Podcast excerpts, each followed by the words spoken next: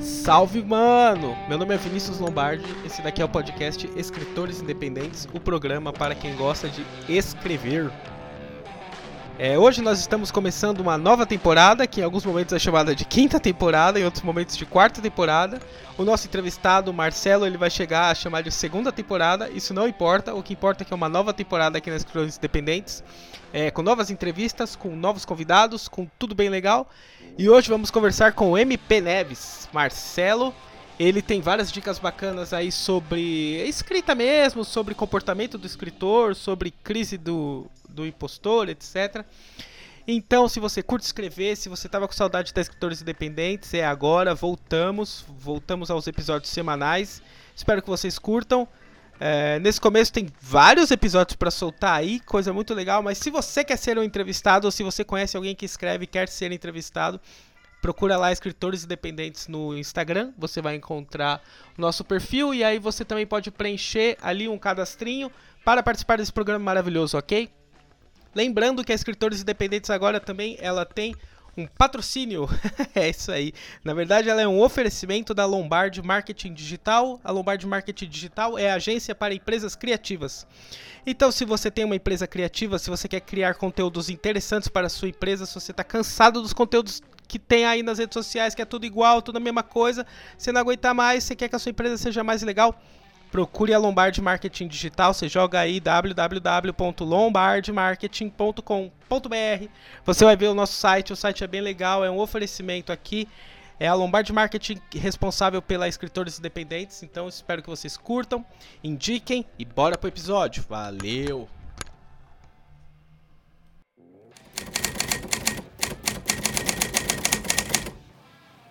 Maravilha. Ô Marcelo, bom, eu já comecei a gravar aqui, então, para a gente falar para todo mundo aí, bom dia, boa tarde, boa noite para você que está ouvindo a gente.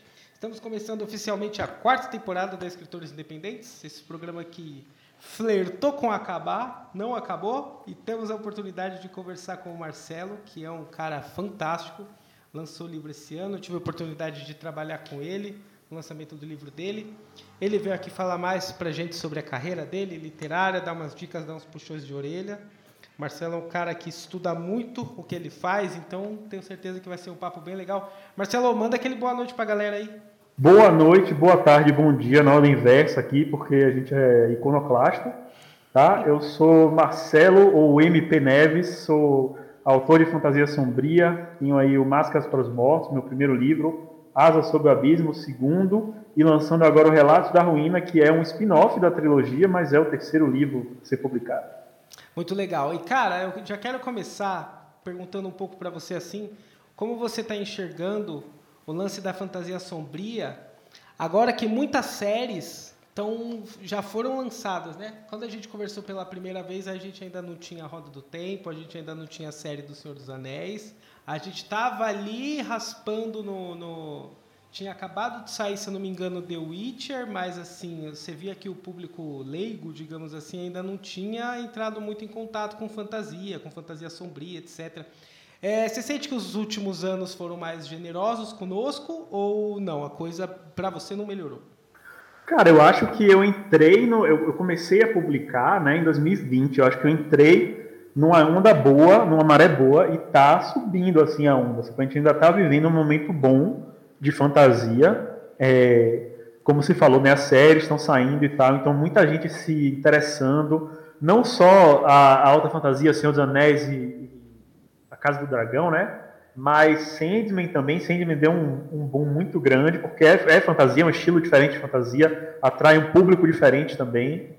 E as editoras estão trazendo muitos autores internacionais bons, grandes, e isso sempre acaba é, fomentando mais leitura de fantasia e acaba né, pegando os autores independentes e elevando também um pouco nossa, nossa, nosso alcance e tal. Então, eu acho que a gente está num momento bom, sacou? É, alguns vão se dar melhor do que outros, mas isso é natural, né? Tem toda, tem, tem vários fatores e tal. Não é uma coisa é, 100% se garantida que todo mundo vai se dar bem, mas tem uma galera indo muito bem independentes sendo publicados por editoras grandes, tem, tem autor independente sozinho também se vendendo muito bem sozinho. É, a gente está vivendo um momento ótimo. É, a minha preocupação, porque um pessimista nunca pode só falar bem das coisas, né? A preocupação que a gente vai ter, acho que é a partir do ano que vem, e talvez 2024, com o preço do papel. É, porque o preço do papel subiu muito nesses anos, a gente teve um boom de fantasia, e o preço dos livros subiu. Qualquer um que acompanha aí, que olhe a qualquer livraria, vai ver que o preço do livro está aumentando, isso dificulta. Para a gente que é independente, dificulta muito mais, porque a gente quer lançar livros físicos, e o preço fica alto, fica caro, porque a gente não tem como fazer como editoras grandes fazem, por exemplo, e sei lá, importar papel da China porque sai mais barato você comprar uma tonelada de papel. A gente não tem como fazer isso. É, então, assim, talvez esse aumento do preço dê uma engasgada no mercado, mas se não, se a galera continuar comprando livro, a gente vai, vai se manter aí por um tempo, eu acho.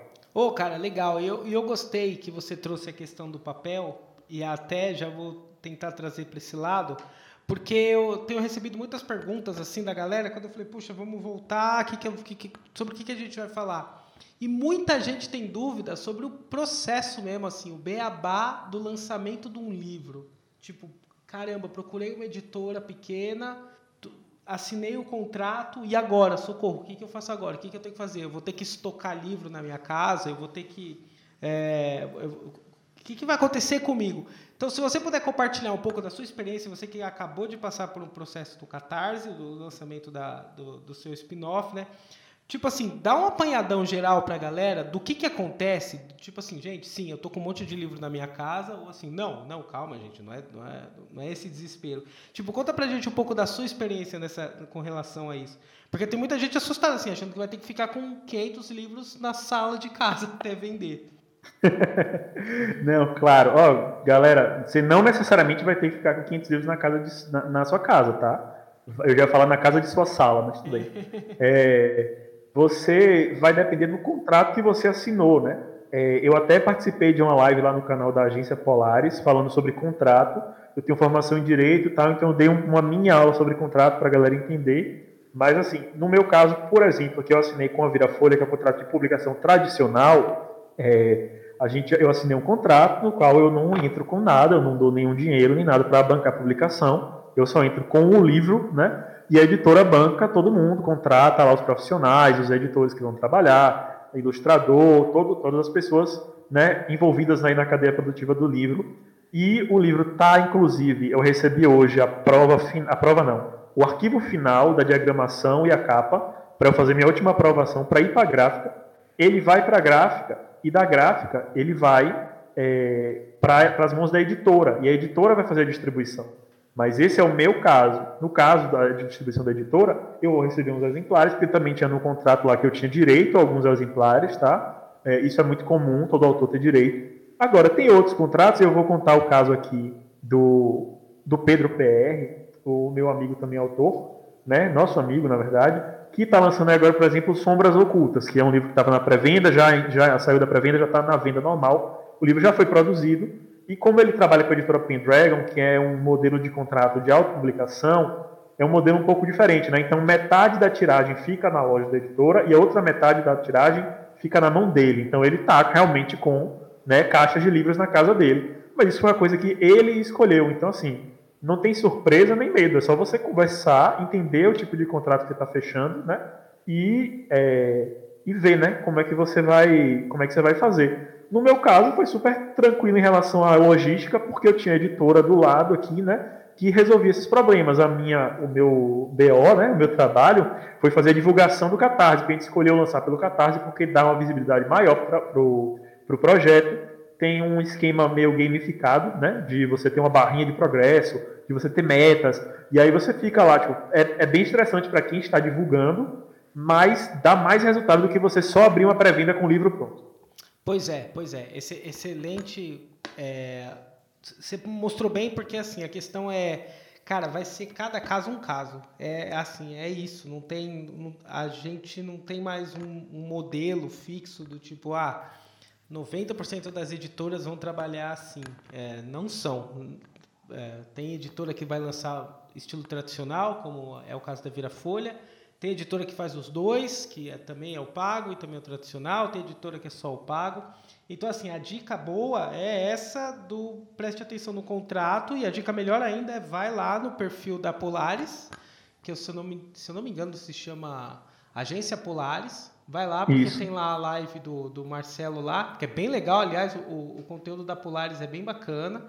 É, o Luiz, que participou da Escritores Independentes, faz parte da Polaris. O Pedro também é um dos fundadores da Polaris. Você é um, um fundador também, Marcelo?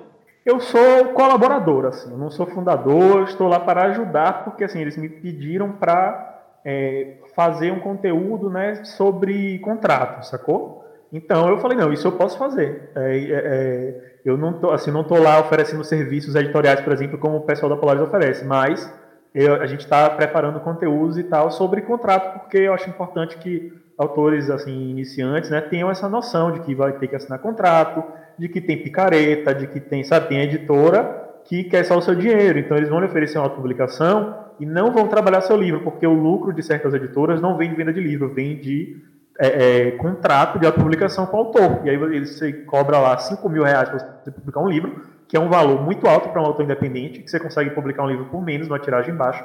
É, e aí você paga 5 mil e você recebe um monte de livro na sua casa, né? É, sem revisão, sem diagramação, sem cuidado, com papel ruim, sabe? Com, várias, com vários defeitos. E você acaba se sentindo lesado e tal. Isso você vai muito no. Se você for muito afoito, querendo. Ah, não, eles quiseram meu livro, eles gostaram do meu livro, meu livro é bom e, e, e vai ser publicado, você acaba se dando mal. Então você tem que pegar, parar, ler o contrato respirar, entender que não é porque você tem um sonho que você tem que aceitar o primeiro contrato que aparecer, até porque um sonho você tem que cuidar dele, né? Você tem que, é, como se diz assim, você tem que preservar seu próprio sonho. Você não pode entregar seu sonho na mão de qualquer um. Então você tem que tomar cuidado, pesquisar, tudo mais. E essa questão é, é, é, complexa, né? Porque assim a pessoa quando começa a escrever, ela está procurando validação, né? Eu acho que assim, eu acho que esse podcast, tudo que a gente faz assim volta é tipo validar que você pode escrever um livro, porque ninguém, pelo menos eu não tive essa formação de criança, eu não tive um exemplo adulto de um adulto que escrevia livros e se dava bem escrevendo livros. Então, nessa busca por validação, às vezes o cara que está te dando a validação é um puta do picareta, assim, que vai te cobrar Cinco, o Marcelo ainda foi bem gente boa. Tem editor aí que te cobra 12, 18.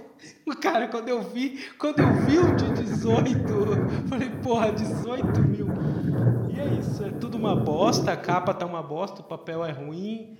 É, o cara não trabalhou a sua história, então é, é tipo, olho aberto, olho vivo aí. É isso aí. Cara, não sei se pegou o microfone aqui, mas estourou um trovão miserável aqui, velho. Rapaz, eu achei que foi vento. Eu ouvi. Eu falei, cara, tá ventando pra caramba lá. Tá rolando, tá rolando uma tempestade aqui, né, no, em Curitiba, como, como ocorre normalmente aqui. Só, ou, só, ou chove muito, ou está muito frio sempre. Mas aí, enfim, é, se não atrapalhou o áudio, tá beleza. Não, tá tranquilo, tá tranquilo, tá de boa. Vai, vai sossegado. É, então, bom, cara. Não, pode, pode, pode falar, pode falar. Não, então, cara, é, para a gente arrematar essa questão do, do contrato, do sonho, de você não ser explorado, né? É, vale muito a pena pesquisar mais, né? Essa questão da validação e tal, eu sei que é importante. Eu acho que todo mundo, não é só escritor, não, todo mundo quer validação no, no que faz, isso é normal, é do ser humano. Mas, assim, é, vale muito a pena ter paciência, tá? É, eu comecei independente publicando só o e-book na Amazon. Recomendo que todo mundo que é independente né, lance o e-book, sério.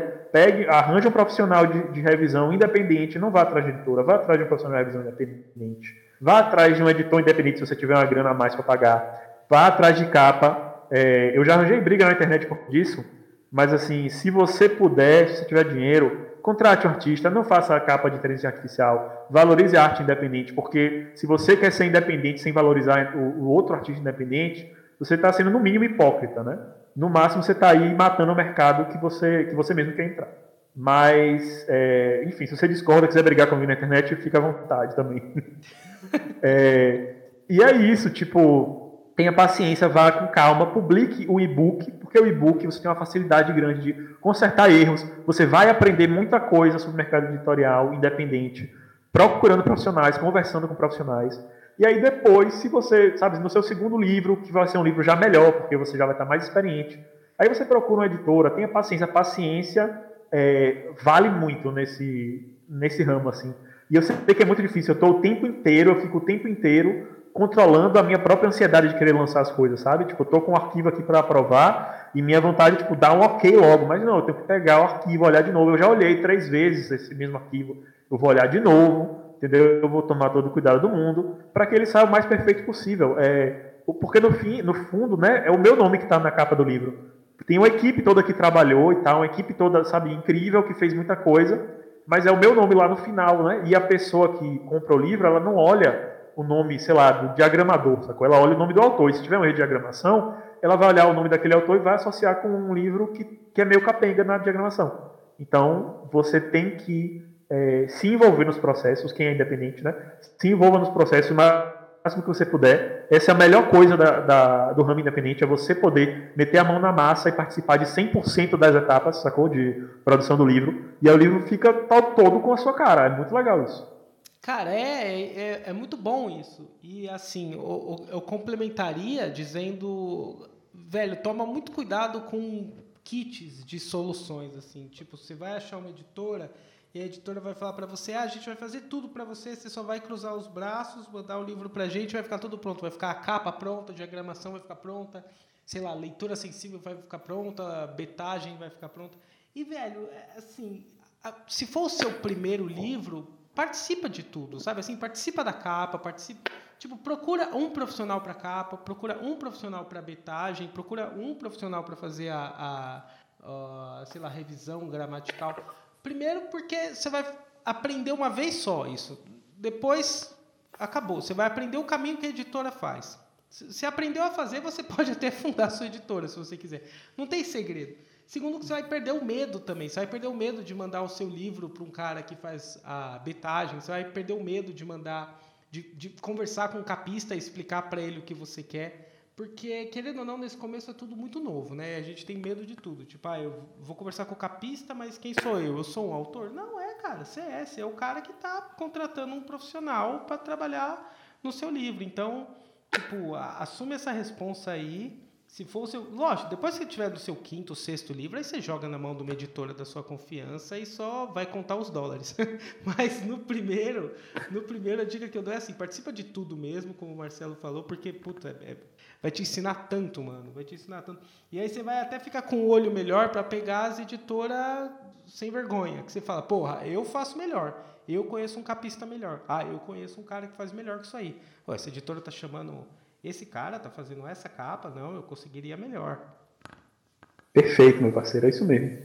É, viu, é isso, é isso. Mas aí agora eu fiquei com uma dúvida, gente, até já começando um outro assunto aqui. É, agora você mora, você, você, agora você mora não, né? Você está em Curitiba faz um tempo. É, mas você falou que é de Salvador tal. E aí a gente estava falando sobre uh, os, os, costumes, né? Do tipo, putz, acordei num dia ruim, acho que eu vou acender um incenso. Ou, enfim, vou tomar um, um banho com, com X. Banho de alfazema, é, é isso aí. um banho de alfazema, exatamente.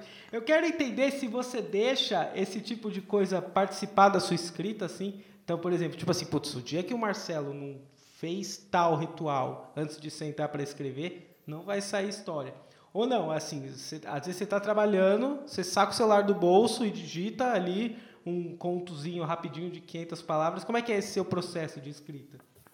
Cara, meu ritual para escrever é viver um dia inteiro e aí chegar no final do dia e sentar e escrever. Não tenho muito, assim, coloco uma música, tá ligado? É, é, é respirar fundo e falar assim, não, eu tô cansado, mas agora é a hora que eu tenho para escrever e vamos lá, sacou? É, inclusive, é o grande desafio, eu acho, do escritor independente, né? Porque você tem que trabalhar, você tem que ter toda uma vida e tal. Eu sempre faço anotações ao longo do dia, assim, sempre não, né? Sempre que eu tenho uma ideia, eu faço anotação.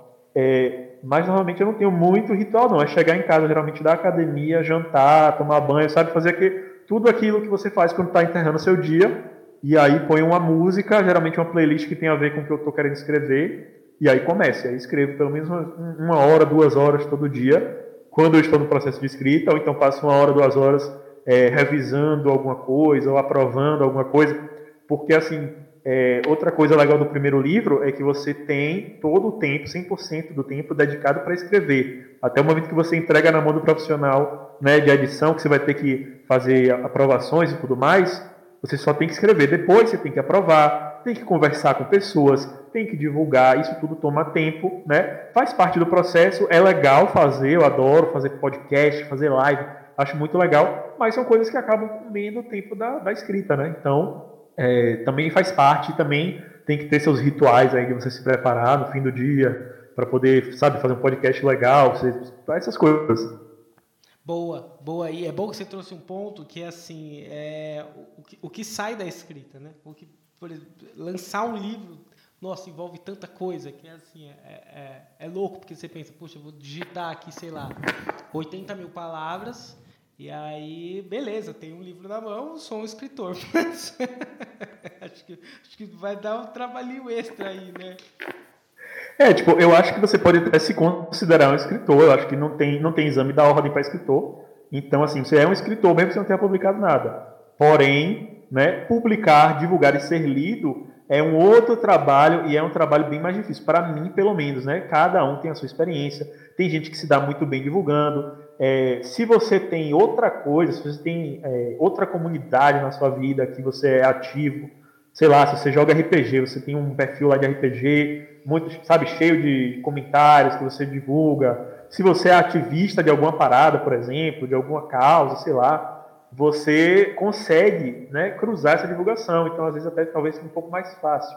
No meu caso, como eu sou um cara totalmente recluso da vida, e tipo, eu não tinha rede social até eu resolver ser escritor. Eu, minha rede social era, sabe, um Instagram parado ali, um Facebook parado ali que eu tinha só para ter, porque eu nunca usava. Eu só tenho rede social hoje para divulgar. Então, tudo que eu faço né, é orientado pela escrita.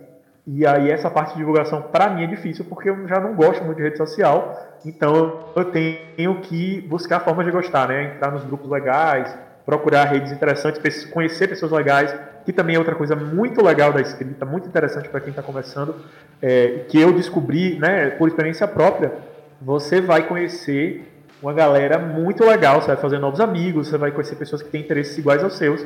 E isso é muito bom, isso é muito bom. Tipo, isso é uma parada que eu não esperava que fosse acontecer e que aconteceu e que foi foda, assim, foi fantástico. Pô, cara, e, e, é, e é, interessante também, agora até você falando, é, como a gente tá, tipo, a galera é unida, né, velho? Assim, eu sinto, eu sinto bem que a galera que, que é escritor, lógico que tem um ou outro estrelinha, tá? Uma pessoa que acabou conseguindo uma um reconhecimento a mais, e aí, assim, essa pessoa tem umas certas obrigações diferentes, que ela acaba fugindo um pouco do, da galera. Mas, assim, no geral, o escritor independente, velho, o cara pode ser do gênero que for, ele escreve terror, outro escreve alta fantasia, o outro escreve livro infantil, todo mundo se ajuda, todo mundo se indica, todo mundo dá dicas, assim, é, é, é um, é um nicho bem bacana. É, velho, e assim, não tem né, não tem o gatekeeping, né, que chama, não tem aqueles guardiões de portão, assim, que, por exemplo, você encontra na cena do, do heavy metal, né, eu, sou, eu gosto muito de metal e tal, e na minha adolescência, várias pessoas, né, já me pararam no show para perguntar quem era o baterista da banda que estava na minha camisa, né, ninguém vai chegar para você no meio da escrita e perguntar, sabe, quem é o capista dessa capa aí? Quem é, como é o nome da esposa do, do Brandon Sanderson? Como é o nome do filho do Tolkien? Ninguém vai lhe perguntar isso, tá ligado? Se você fala que é escritor e que escreve, sei lá, fantasia, romance, é, qualquer coisa, hot, tipo, a galera vai falar, ah, que legal, você escreve e tal. É, é, alguns gêneros talvez não se misturem tanto, mas a gente faz um processo que é muito parecido de escrita, então a gente entende a vida um do outro como é. Nossa, isso é bem, isso que você falou é bem, bem curioso, porque aqui em São Paulo tem a tal da galeria do rock. E aí eu lembro assim, exatamente dessa cena assim, do tipo, ah, eu não vou com tal camiseta na galeria do rock, porque aí chega lá, vão me perguntar, ou sei lá, por exemplo, tinha uma camiseta do Metallica que era bem do Black Album. E eu pensava, caralho, eu podia ter. Vai apanhar. É, eu podia ter de qualquer álbum, tá ligado? Putz, eu podia ter do mais antigo, eu vou quando o Black Album, não vou, entendeu? Então é isso. Não, assim. tem que, tem que ser dos, dos, quatro primeiros álbuns ali do Metallica e olhe lá. É, tipo, é tudo, tem umas coisas meio assim, uns tabus, né, bizarros. Na escrita é menos isso, né? Você não vê tanto. É, algumas pessoas problematizam certas coisas e tal, mas se você é um escritor iniciante, sabe? Se você se coloca como iniciante, querendo aprender e tal, o que vai acontecer, na verdade, é que vocês vão querer lhe ajudar. Isso é bem legal, isso é bem legal. E aqui, agora você trouxe um ponto que assim, você quer aprender e tal, quer, quer desenvolver a escrita. É, eu queria que você tentasse explicar pra gente se você se sente mais confiante para escrever agora e o que, que mudou. Porque de verdade já me perguntaram assim, do tipo, tá, mas o que, que eu aprendo? O que, que, eu, que, que eu tô buscando desenvolver aqui? É jornada do herói? É ser mais criativo? É digitar mais rápido? Então, assim, que, qual que você acha que é o caminho do escritor assim? O que, que você acha que é um o que diferenciaria um escritor iniciante de um escritor já mais avançado na, na sua ideia, assim, na, na, sua cabeça? Então, falando pela minha experiência, né? Eu não, eu não tenho também como falar pela experiência dos outros e o caminho da escrita ele é meio é, um pouco solitário em relação a isso. Mas assim, eu vou fazer uma metáfora com academia aqui, sendo que eu sou um péssimo frequentador de academia, tá? Eu treino muito pouco e tenho pouco resultado porque eu sou preguiçoso e como demais. Porém, quando você vai para academia, que você começa a treinar, malhar, né, sei lá, fazer é, supino, você começa pegando lá 10 quilos, daqui a pouco você está pegando 20, 30, 50 quilos no supino. Na escrita é meio que isso, você começa né, a desenvolver certos músculos na sua criatividade, por exemplo, você começa a ter mais facilidade para desenvolver novas ideias, você começa a ter mais facilidade para criar personagens ou para desenvolver um enredo, você tem mais fôlego para ficar sentado escrevendo por longos períodos. Cada um vai ter seus fortes, né? então você vai conhecer os seus pontos fortes e mais importante, você vai conhecer os seus pontos fracos, os pontos que você negligenciou, né? não porque você foi incompetente, mas porque você não queria escrever aquilo na época, e você vai ter vontade, pelo menos para mim foi assim, tive vontade de é, exercitar novas, novas áreas, né? escrever coisas diferentes. Por exemplo, a minha trilogia Ruína de Doutora, ela é uma fantasia sombria, épica, né, com grandes batalhas, com grandes monstros, é uma coisa assim muito, sabe, é, de, de aventura, de guerras, de criaturas, sabe, grotescas, de magia, tem tudo isso, tal. Mas ela, no, nos seus primeiros volumes, ela não tem, por exemplo, um romance muito bem é, estruturado, assim, não é uma coisa, um romance romântico, né? E aí eu senti a necessidade de aprender a escrever uma história romântica que fosse interessante, porque eu vi que era uma coisa que eu não tinha feito ainda. Então, pô, e aí? Será que eu consigo? Aí eu fui lá e escrevi o Música Roubada. Música Roubada que é o meu... É, deixa eu ver aqui. Não é Ventos do Inverno, não sei. É o meu livro que, que ia sair, foi cancelado porque a editora fechou. E aí a gente ia publicar. E, vai, e tá aqui o livro, é um livro muito legal. Mas que ele acabou não sendo publicado esse ano por problemas com a editora e é, que não foi a Virafolha, foi outra editora. A Virafolha já se comprometeu a publicar, já assinamos contrato e tudo mais. Será lançado aí logo mais em algum momento no futuro. É, mas assim, eu escrevi um livro, não, eu aprendi a escrever romance, Eu estudei, li livros que tinham romance, claro, livros de fantasia, porque eu gosto mais de fantasia, e, fui lá e falei, não, vou escrever um romance. Escrevi um romance, é o meu tipo de romance, é um romance trágico, porque eu gosto de tragédia. Então fui lá e escrevi o meu romance trágico. Aí, depois eu quis escrever uma parada, é, é, sabe, aprender a a trazer mais referências históricas. Eu quis trazer protagonistas LGBT, porque eu queria, eu queria ter personagens mais representativos no meu livro. E aí eu escrevi outra história também de romance com protagonistas LGBT, que ainda está sendo trabalhada. É, mas que já é uma história que eu já me senti muito mais confortável de escrever. Eu já tinha aperfeiçoado processos, por exemplo, como é, fazer outline, né, fazer roteiro. Então fiz um roteiro bonitinho, né, coloquei uma planilha no Excel com cada cena, com código de cores e tal, que não é necessário ninguém fazer, mas para mim, né, é o método que eu estava desenvolvendo, que eu estava aprendendo a desenvolver, ele vai ficando cada vez mais refinado, mais robusto. Aí depois que eu escrevi isso, né, que eu ainda estou trabalhando, mas que eu terminei o manuscrito, falei assim, não, agora eu quero escrever uma parada totalmente diferente, eu quero escrever sem planejar nada, e eu comecei a escrever. Estou escrevendo uma novela agora, que não tem romance, que não tem batalha, que é coisa com tipo, meio comédia, meio demônio, meio. É uma coisa assim inspirada no, no Neil Gaiman e no Terry Pratchett, assim. Então, é totalmente diferente, sacou? É, o que eu vejo quando você vai escrevendo é isso, você vai desenvolvendo novas capacidades e vai, vai sentindo a necessidade de se desafiar a escrever coisas novas, né? E aí você vai tendo dificuldades novas também. Cara, muito foda. É, é, muito legal. E assim, vou falar para você que está ouvindo a gente que Ruínas de Noutora já, já falei isso, já tive que, eu tenho que repetir isso até o fim, porque isso é assim, tá no top 10 dos, dos livros que eu já li. De, de, não tô falando assim, ah, top 10 de atores independentes, não, tô falando assim, top 10 livros que eu já li. E assim, cara, é muito impressionante o seu trabalho, Marcelo, de tanto de ambientação, de criação de magia, de, velho, de, mano, de tudo assim, de construção de personagens, assim, Cara, é impressionante o nível de, de, de, esforço que você colocou na parada, tá ligado? Assim, então, mano, você, você que tá ouvindo, joga aí no, no, na Amazon aí, Ruínas de Noutora, já tem dois lançados. Começa, é com Asas para o Abismo, chama o primeiro, né? Esse é o segundo. Oh, o segundo, é Putz, que é muito bom também. Que é, ah, Máscara para os Mortos, o primeiro, Máscara para os Mortos. Puta que pariu, velho. Sério, lê. Lê, mano, porque, tipo, é assim, ah, você quer uma porta de entrada para fantasia, é, sei lá, alta fantasia, serve. Você quer um livro de alta fantasia que já é robusto, que tem uma história bem legal, serve também. Ah, você quer um livro que tem a magia, serve também, tá ligado? Ah, você quer fantasia mais puxada pro, sei lá, assim, uma coisa não tão pra cima, uma coisa não tão alegrinha, você vai gostar, tipo assim, mano, é, é, é foda, é foda, apenas isso. Ah, muito obrigado, bicho. E assim, eu falei de vários projetos que eu trabalhei e não falei do Relatos da Ruína, que é o projeto que está sendo lançado, né? É, o, o Relatos da Ruína, galera, ele é no mesmo universo da trilogia, tá? É, Ruína de Noutora, tanto o nome Relatos da Ruína tá aí. Mas ele é, na verdade, uma coletânea de contos, que foi outra coisa que eu senti vontade de fazer, que é uma coisa que eu gosto de ler, né? Ler contos e tal. Eu me inspiro muito no, para a fantasia sombria os primeiros volumes de The Witcher, assim, que eu acho melhor do que os romances, até porque são contos e tal.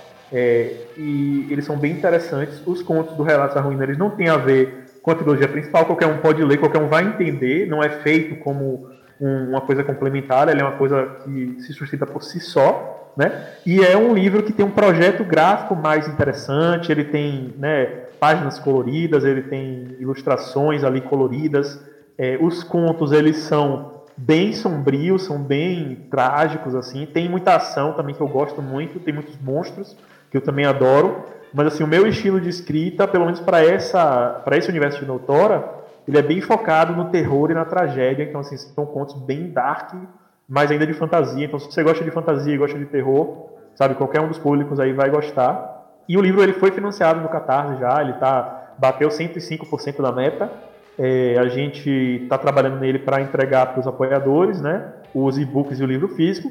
E aí deve ter, deve sobrar uma tiragenzinha aí para quem quiser comprar depois o físico até. E o e-book vai ficar na Amazon aí indefinidamente. O estoque do e-book não acaba, também uma das vantagens do e-book. É, e aí quem quiser comprar, dá uma olhada. Eu recomendo porque é um livro mais curto também. Então se você quiser conhecer minha obra por ele, deve estar tá saindo aí no final do ano, agora em dezembro. Boa, boa. É um livro muito bacana. Participei da, da da gestação. Participei do Sim, nascimento. claro, tá lá como editor, tá lá os créditozinhos, né? Seu trabalho muito importante. É muito legal você poder, acho muito legal você poder no, no final do livro, né, botar ali os agradecimentos e agradecer a todo mundo e tal. Eu acho muito massa fazer isso.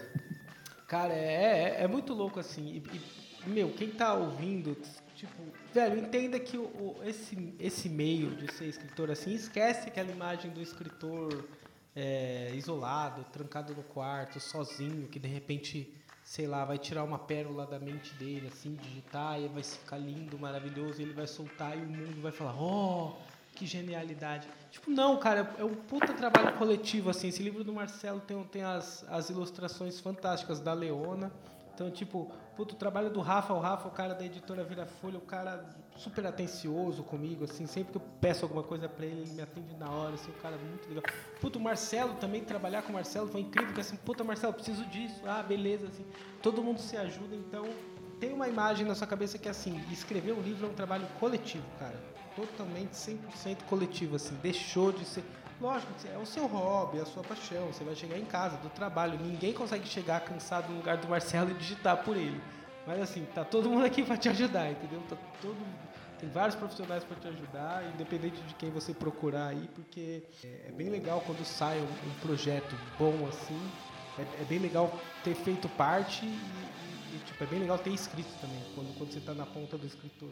É, bicha, é muito. O projeto, assim, é muito gratificante, né? Você faz amizade, você conhece, você conversa, você é, tem oportunidade de desenvolver habilidades ali, porque você está trocando experiência o tempo todo. E assim, eu estava pensando até nisso, porque eu estou relendo Sandman, né, por causa da série, eu fui reler, porque o Neil Gaiman, ele está assim, em outro nível em relação à escrita, eu não, não sei como nem classificar o, o, talento dele, a capacidade dele.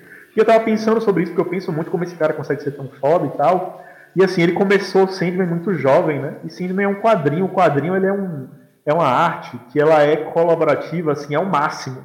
Você não consegue de jeito nenhum.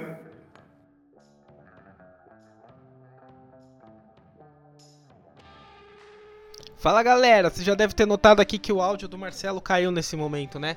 Então só tô fazendo essa inserçãozinha aqui para avisar vocês. Vou colocar o restante da entrevista agora, rolou um relogin, etc. Então o assunto vai dar aquela cortadinha de leve. Mas é isso aí, é... faz parte do podcast de guerrilha, beleza? Então não fiquem estressados, o áudio do Marcelo deu uma cortada, mas gente já estabilizou. Segue o resto do app aí.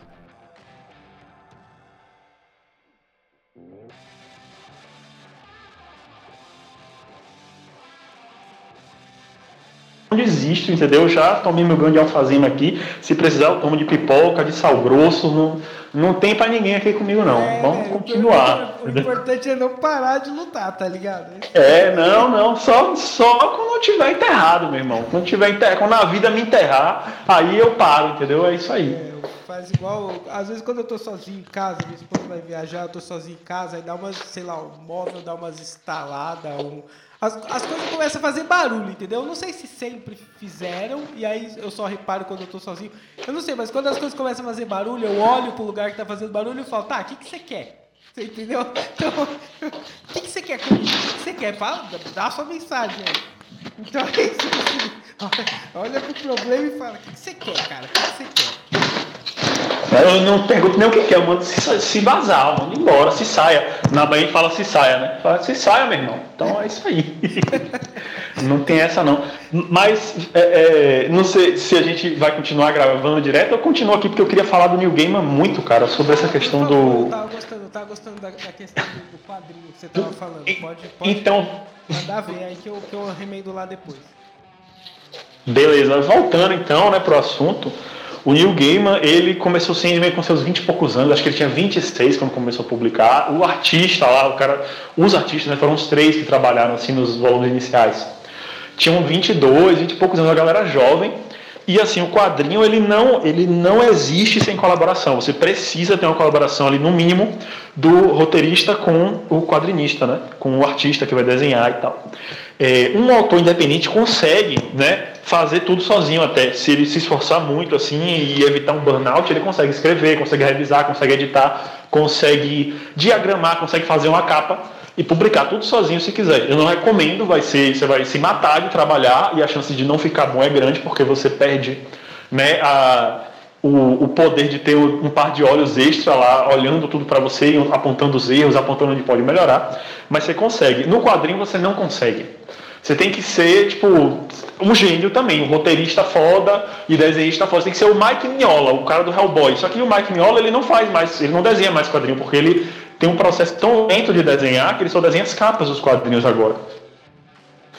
Então, assim, até um cara que é gênio, um cara que consegue fazer isso, não vai ter essa não, não vai ter essa facilidade. Né? Então o Neil Gaiman ele teve que trabalhar com outros artistas, ele teve que trabalhar com editora, ele teve que trabalhar com outras propriedades intelectuais que o Sandman, né, quem viu a série talvez não saiba, mas ele está dentro do universo da DC. Então você pega o quadrinho original do Sandman, tem o Batman lá, tem o John Constantine lá, tem outros personagens, e aí quando você vai trabalhar com outros personagens, você tem que pedir licença, tem que falar com o editor, tem que falar com fulano, com ciclano, você tem que se adaptar e se acomodar, né?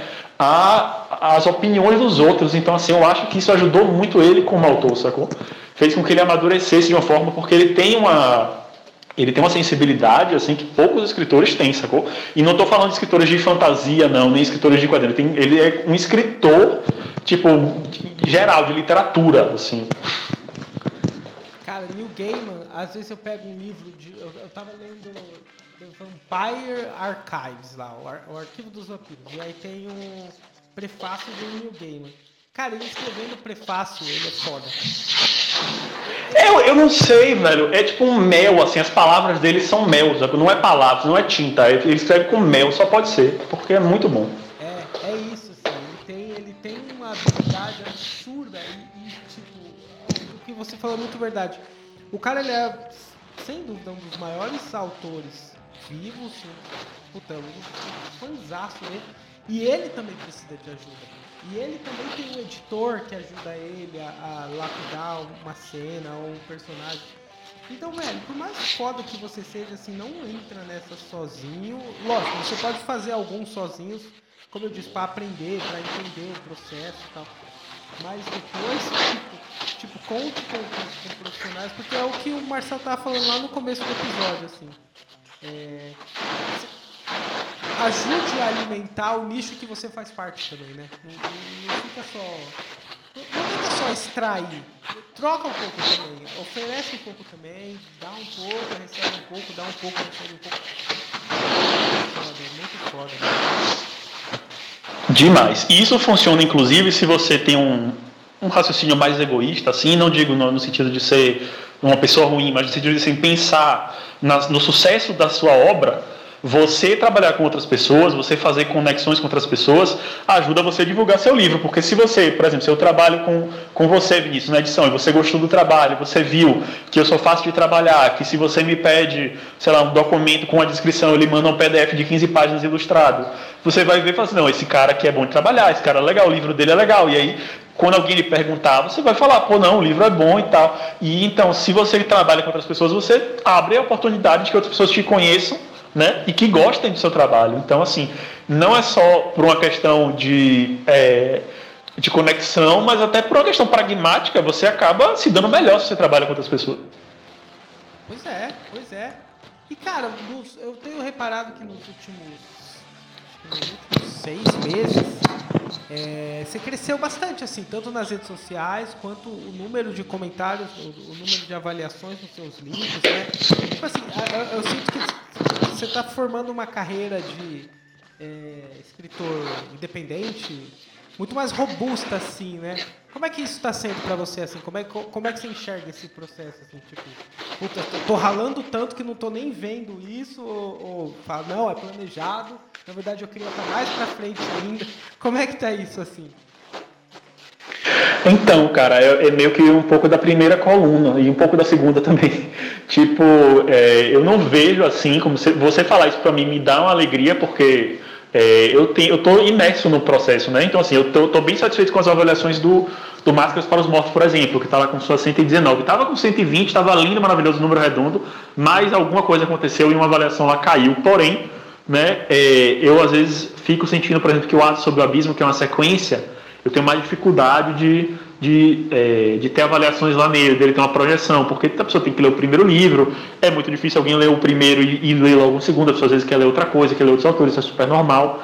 E assim, eu tenho uma questão, que é uma questão que eu trabalho inclusive no Máscaras para os Mortos, que é a questão da síndrome do impostor, né? Então eu estou sempre assim achando que não tá bom, eu tô sempre achando que tá faltando alguma coisa. Eu sei que tá bom às vezes até, eu tenho que parar e me, sabe, dar, um, dar um, uma lavada no rosto ali, olhar pro espelho e falar assim, calma, não, tá bom, as coisas são assim mesmo.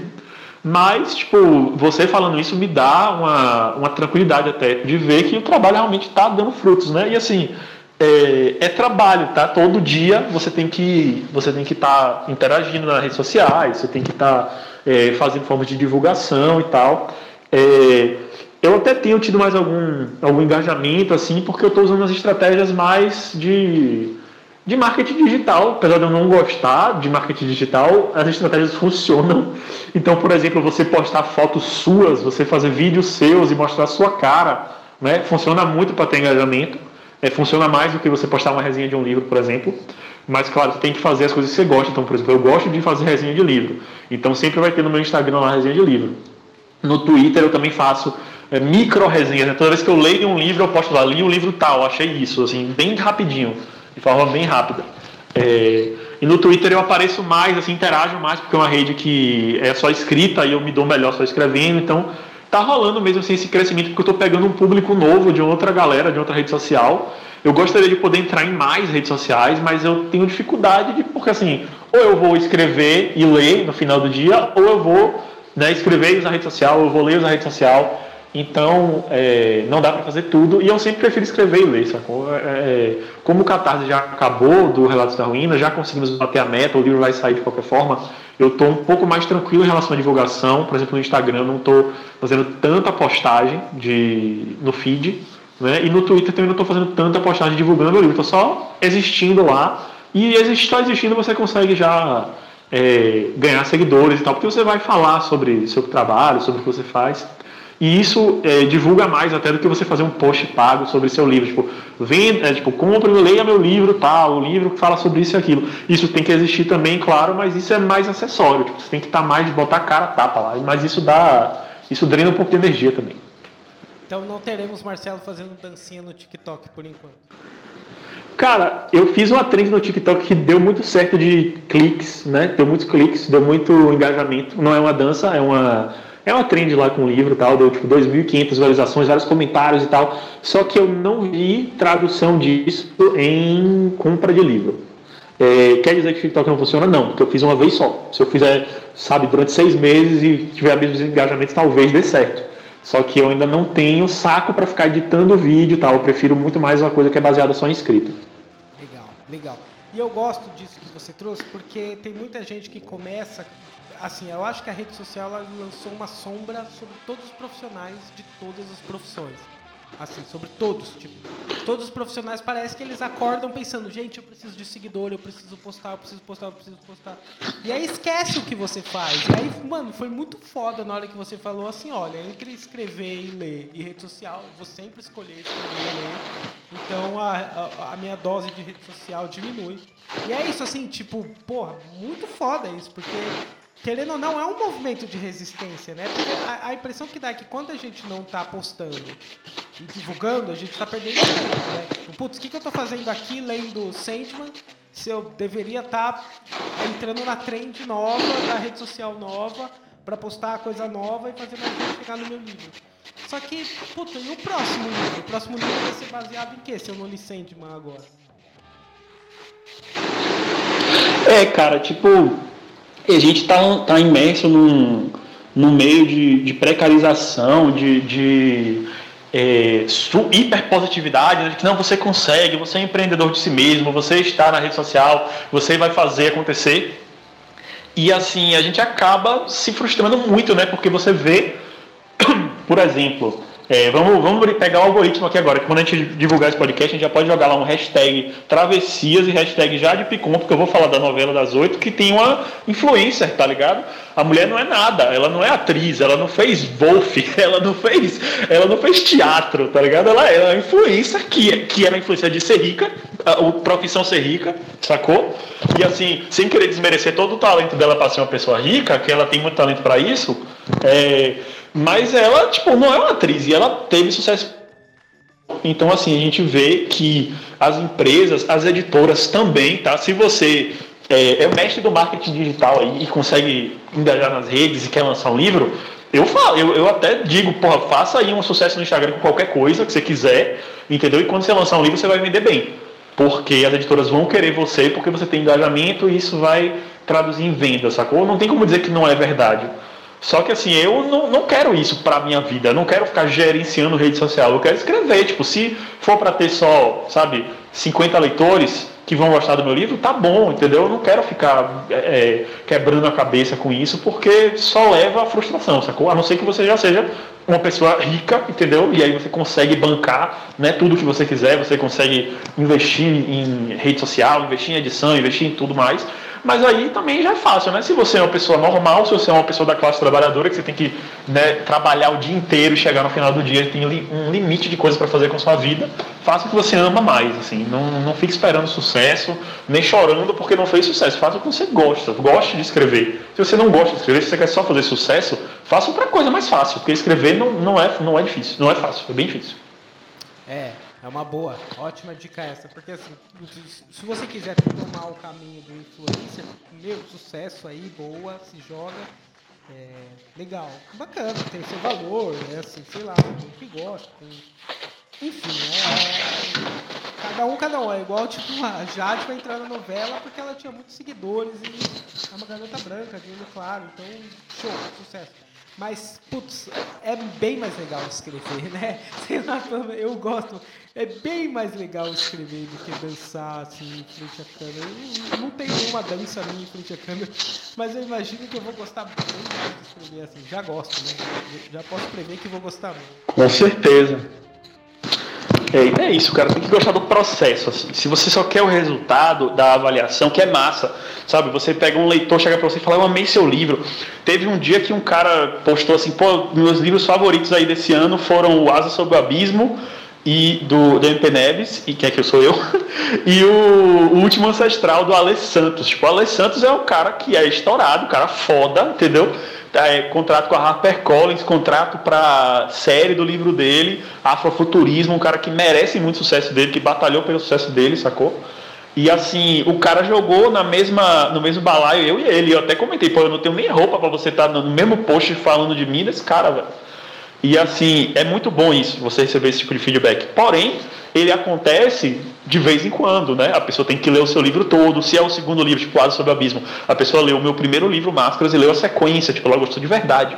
Esse é o verdadeiro salário, assim, o verdadeiro pagamento é esse, né? Que me deixou muito feliz. Só que para fazer isso eu tive que escrever dois livros, divulgar dois livros, né? Fazer, sabe, promoção, fazer podcast live várias vezes durante anos. O Máscaras está encaminhando para agora em 20 de outubro. E assim, se eu não gostasse de escrever, de sentar todo dia e escrever, mesmo cansado, mesmo com dor na coluna tal, não teria valido a pena esse elogio, sacou? Ele só valeu a pena porque eu gosto de fazer isso. E aí até um, um pequeno antídoto também para aquilo que você estava falando, que é a síndrome do impostor, né? Porque assim, tipo, puta, ela vai bater, cara. Independente de você gostar ou não, vai chegar uma hora que você vai se olhar e falar assim, putz, será que eu estou fazendo uma coisa, será que eu estou construindo uma coisa de verdade aqui? Ou as pessoas são só educadas demais pra dizer pra parar, tá ligado? E assim, é, cara, vai bater. Vai, vai bater. O George R. R. Martin, o escritor de Game of Thrones, House of the Dragon, ele tem isso. Você for em entrevistas com ele procurar, ele tem síndrome de impostor. Ele, ele, tem dias que ele senta na frente do computador e fala assim: pô, será que eu sou um, um charlatão? Será que eu estou enganando todo mundo? É, ele é um cara que é, tipo, não tem como chegar aos pés dele. Ele é viveu escrevendo a vida inteira. Ele é, sabe, a sumidade no ramo. E ele tem isso. Isso é normal, isso é normal do ser humano, sacou? Então, é, quando você sentir isso é aquilo, respira fundo, se precisar sair de frente do PC, não conseguir escrever, vai fazer outra coisa, vai ler Sandman, tá? Vai ler Sandman, ou vai ler um autor independente também, porque vai lhe inspirar, sacou? É muito bom. É, o Neil Gaiman tem isso, né? vi entrevista dele falando que ele, ele sonha que vai chegar o cara com clipboard, né? Com uma, com uma prancheta na casa uma... dele, é, e fala, acabou, acabou, chega. Essa não é, não, não, não é escritor de verdade. Assim, se o Neil Gaiman tem isso, tá ligado? Como, quem, como é que. Como é que você não vai ter, sacou? Quem é você para não ter um negócio que o Neil Gaiman tem, um problema que o Neil Gaiman também tem? Todos têm, tá ligado? Estamos liberados, né? A gente está liberado para ter síndrome do postura. Acho que tá. Não, é normal. Pode ter, pode ter. Legal. Cara, a gente está se encaminhando aqui pro fim do app. E, velho, antes de mais nada, é sempre muito da hora trocar ideia com você. Tipo, Mano, pra mim você é assim, a gente grava uma vez a cada mês, que é sempre pra estar tá atualizando. O que você que o Marcelo tem pra falar sobre esse assunto, tá ligado? então, muito Ah, bicho, pode chamar, eu fico. Eu que agradeço, cara, eu que agradeço. A gente tem que marcar um outro episódio de, de equipe, assim, né? Os best-sellers do bairro e a gente sentar, num, fazer um mesa cast de 5 horas e lançar vários copos. Isso aí vai dar muito engajamento e vai ser muito divertido. Pois é, pois é. Agora tem que juntar, tem que trazer o Luiz. Ah, trazer a galera da Polaris, né? Traz o Luiz, traz a Carol, Pedrão e bora. Isso. Tá falando. Manda ver. Traz o Rafa também do Folha, trazer tudo. Pronto, vai, vai ser bom demais. Cara, para finalizar, a gente sempre finaliza com uma dica, porque a, o tempo muda e as dicas mudam. E aí você vai lançar aquele seu jabazão monstro, que eu vou colocar link de tudo, em todos os lugares. Pode fazer aí a sua propagandinha, vender o Celta, o que você quiser. O espaço é todo seu, cara. Cara, é, muito obrigado novamente, Vini. Muito bom estar aqui. O papo flui muito rápido, nem percebi que tinha passado já uma hora aí. É, e assim, como dica, né? A gente já falou muito de síndrome do impostor, já falou de várias coisas aqui. Então eu vou eu vou lançar uma dica que eu lanço sempre, né? Você fala que a dica muda, mas essa não muda, que é leia muito, sacou? Lê muito. É, pode ser uma dica batida até. Então assim, se você já lê muito, leia coisas fora do que você gosta, tipo, fora do que você escreve, na verdade, né? É, se você escreve terror, tente ler fantasia, tente ler romance, leia não ficção, estude história, sei lá, estude um política, faça uma leitura fora do seu ramo, porque quando você né, adquire esses conhecimentos de fora, você é, meio que de forma inconsciente você já vai tentando adaptar para o seu gênero que você escreve e você acaba se tornando mais original por causa disso, porque você traz uma referência que não todo mundo vai usar. Então, essa é a minha dica, assim, que é minha dica de retorno para a segunda temporada aqui do, do, do Escritores, né? Já que a gente está ressurgindo. Então, vamos com a minha primeira dica, que foi essa também, né? Leia muito. É, e se você já lê muito, já segue essa dica, leia muito de outras coisas que você não está acostumado a ler. É, e é isso aí. Em relação ao Jabá, né? Eu sou MP Neves, sou autor de Fantasia Sombria. É, meus livros são Máscaras para os Mortos e Asas sobre o Abismo, que já estão na Amazon. Estão na Submarino também, se você quiser livro físico. Estão na Magalu, nas Americanas, na Shoptime, na loja da editora Virafolha também. Você encontra todos eles lá. E também na Amazon e-book. O livro Máscaras vai fazer dois anos agora em outubro, então assim, tá na hora. Se você não conhece ainda, vá conhecer. Se você está ouvindo esse episódio em 20 de outubro, o livro provavelmente está de graça para você baixar. Então vá lá e se você não gostar, pode vir falar comigo que eu devolvo seu dinheiro, assim, porque eu tenho certeza que você vai gostar. Cara, vai gostar, gostar. Se você gosta de fantasia, você vai gostar, porque é uma fantasia sombria de qualidade e assim. Vou dar dica para você que vai ler e, e, quer falar, tá, mas o que, que eu vou pegar daqui? Velho, presta atenção, pode colocar uma lupa na construção do personagem e na construção do sistema de magia. É assim, não erra, mano. É sem falha, é, é da primeira página para a última página. O personagem é vivo, existe, é um cara. É um existe, o Haki existe, tá ligado? Você conheceu esse cara, também você conheceu, trocou ideia com ele. E o sistema de magia também é surreal, é absurdo, é foda. Então, velho, pode, pode se jogar. Lógico, tem trama, tem tudo isso. A fantasia sombria, mano, é muito bom porque tem também aquele, aquela visãozinha pessimista do mundo que a gente precisa também, sabe? Então, é completo, é completo. É, se, se você é pessimista como eu, assim, eu, eu, não, eu não sou otimista em nada. Não quer dizer que eu acho que a vida é horrível. Mas, assim, eu sou aquele cara que tá sempre né, de olho na realidade, mas não está achando que vai dar tudo certo, que a gente precisa, a gente precisa lutar para alguma coisa dar certo, né? Dar certo não é garantido nunca, então assim, no mundo de Noutora, dar certo é, é o é o milagre, assim, sacou? As coisas dão errado, dão errado sempre, e os personagens continuam lutando, assim, eles estão sempre lá tentando fazer dar certo, né? Mas as coisas vão lá dando errado ao redor deles, e assim, por causa disso, muita gente até reclama, né? Como você tem coragem de fazer isso com o personagem e tal e tal. Mas eu digo, se eles não sofressem, você não leria. É isso, excelente, excelente para finalizar. Se eles não sofressem, você não leria. A gente já tem Exatamente. um episódio, cara. A gente acabou de ganhar. Perfeito. Ganhamos um Maravilha. Episódio. Marcelo, cara, brigadaço. Vou deixar você descansar agora, para você ver se termina essa terça-feira bem aí. Amanhã é feriadão. Esse Valeu. episódio vai para o ar. Vamos ver quem está ouvindo agora. Esse episódio vai para o ar no dia 18. Então os livros do Marcelo vão ficar de graça depois de amanhã, é isso mesmo? Exatamente, no dia 20 vai estar de graça lá na Amazon. Maravilha. Então, então se só. prepara aí para você escutou aqui, achou legal, baixa lá. Boa, ó, você está ouvindo hoje, terça-feira, dia 18, ah, depois de amanhã, na quinta-feira, dia 20, os livros do Marcelo estarão de graça na Amazon, então você procura lá. MP Neves, o cara agora é o único, né, Marcelo? A gente, a gente conseguiu essa aí, então agora é o autor único. Esse já é um papo. Aí é o papo para mais episódio. É. Assistam os episódios anteriores para entender. Essa. essa daí é para quem é easter egg, para quem pegou. Cara, brigadão de verdade. E Valeu, cara. A gente vai se conversando aí. Abração pra todo mundo. Grande abraço, parceiro.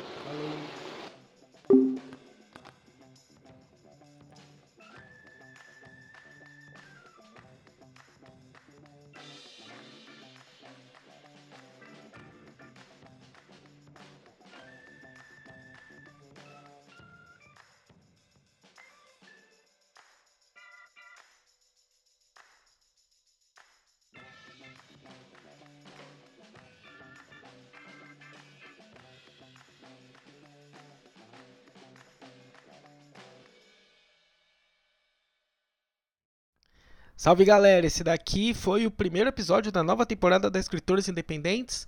É, nós estamos chegando a quase 100 episódios, aí já é uma jornada bem legal.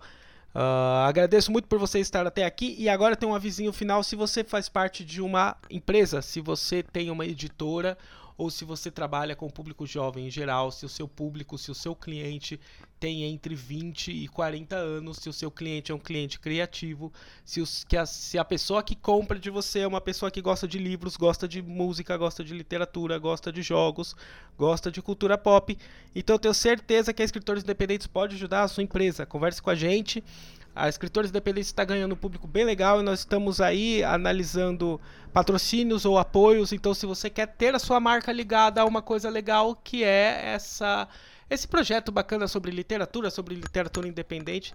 Se você quer fazer parte desse universo, por favor, me manda uma mensagem lá. É vinicios.lombardi.gmail.com Esse e-mail é temporário, a gente já está estudando criar um e-mail é, empresarial, mas por enquanto vai ser esse Vinicius com o vinicius.lombardi@gmail.com ou você pode procurar no Instagram por M Vinicius Lombardi. M Vinicius Lombardi, né? Arroba M Vinicius Lombardi. Me procura lá, associe a sua empresa, associe a sua marca com um projeto legal. A Escritores Independentes vai chegar a 100 episódios, vai chegar a 200 episódios, vai chegar a 500 episódios. E se você começar agora, se você virar um apoiador agora, se você virar um parceiro agora, eu tenho certeza que no futuro você vai garantir Uh, que você faça parte dessa fatia bem legal aí que nós estamos crescendo, estamos alcançando um público bacana. Beleza?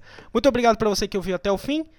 É, compartilhe esse episódio se você é escritor, se você gosta de escrever, se você gosta de literatura independente, se você gosta de literatura em geral. Compartilhe esse episódio aí com a galera. Muito obrigado e até mais!